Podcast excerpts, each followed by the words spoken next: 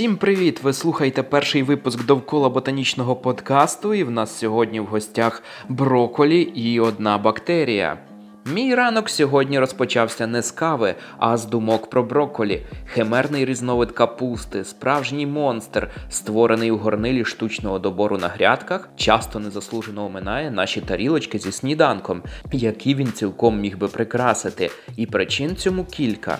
Броколі це дрібка середземномор'я на гострій Веделці. Це символ Італії на півставочки. Назва країна вкарбована в латинське ім'я цього різновида брасіка олірація варієтет італіка.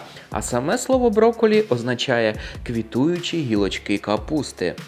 Насправді люди в гострому пориві нетерплячки якраз і не дають зацвісти суцвіттям і зривають сотні маленьких бутончиків з усіма вегетативним гамузом заради цинічного та приємного ласування таким овочем. Але на відміну від цвітної капусти, квіткові бруньки броколі цілком функціональні, й у агрономів роззяв можуть втекти у фенологічну фазу цвітіння.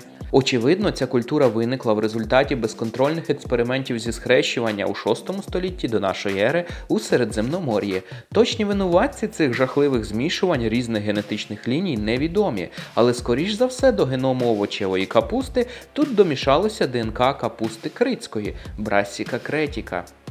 З тих часів броколі стала бажаним гостем на столах жителів Римської імперії, хоча, очевидно, рід цим з тих часів броколі стала бажаним гостем на столах жителів Римської імперії, хоча очевидно, що під назвою цього овоча ховалися й інші різновиди капусти з їстівним суцвіттям.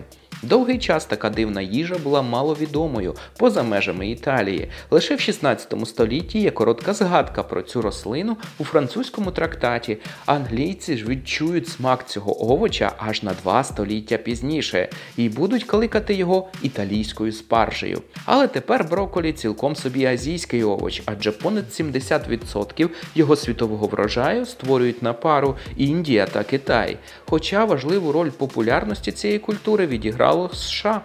На початку ХХ століття переселенці з Італії притягнули на віддалений континент калабарійський різновид овоча, у якого формується не розгалужене суцвіття, а щільна така голівка.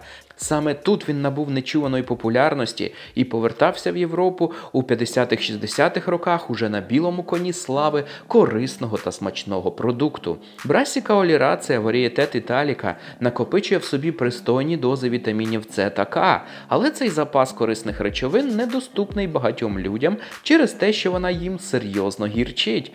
У них підвищений рівень використання гену ТАЗ2Р38, який змушує наш організм сприймати овоч таким же гірким, як і долю українського науковця.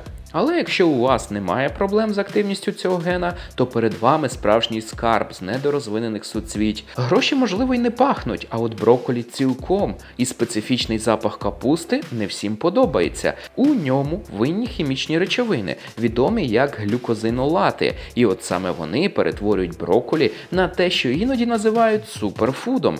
Не те, щоб мені дуже подобався цей термін, але в організмі людини глюкозинолати помахом чарівної палички залишки мікрофлори перетворюються в ізотіоціанати, які мають захисну дію проти розвитку певних видів раку.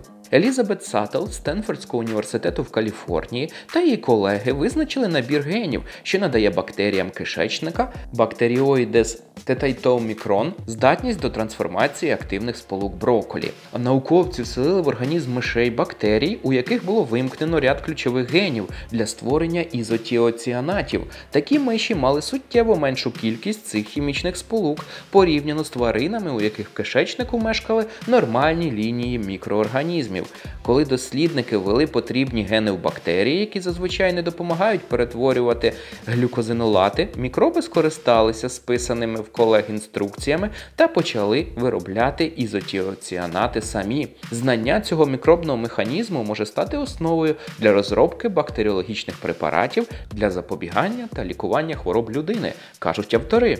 А я кажу, що чудовою ідеєю буде, окрім додавання броколі до свого раціону, ще й передзамовлення моєї книги Фрукти проти овочів, яка вийде з друку 23 листопада.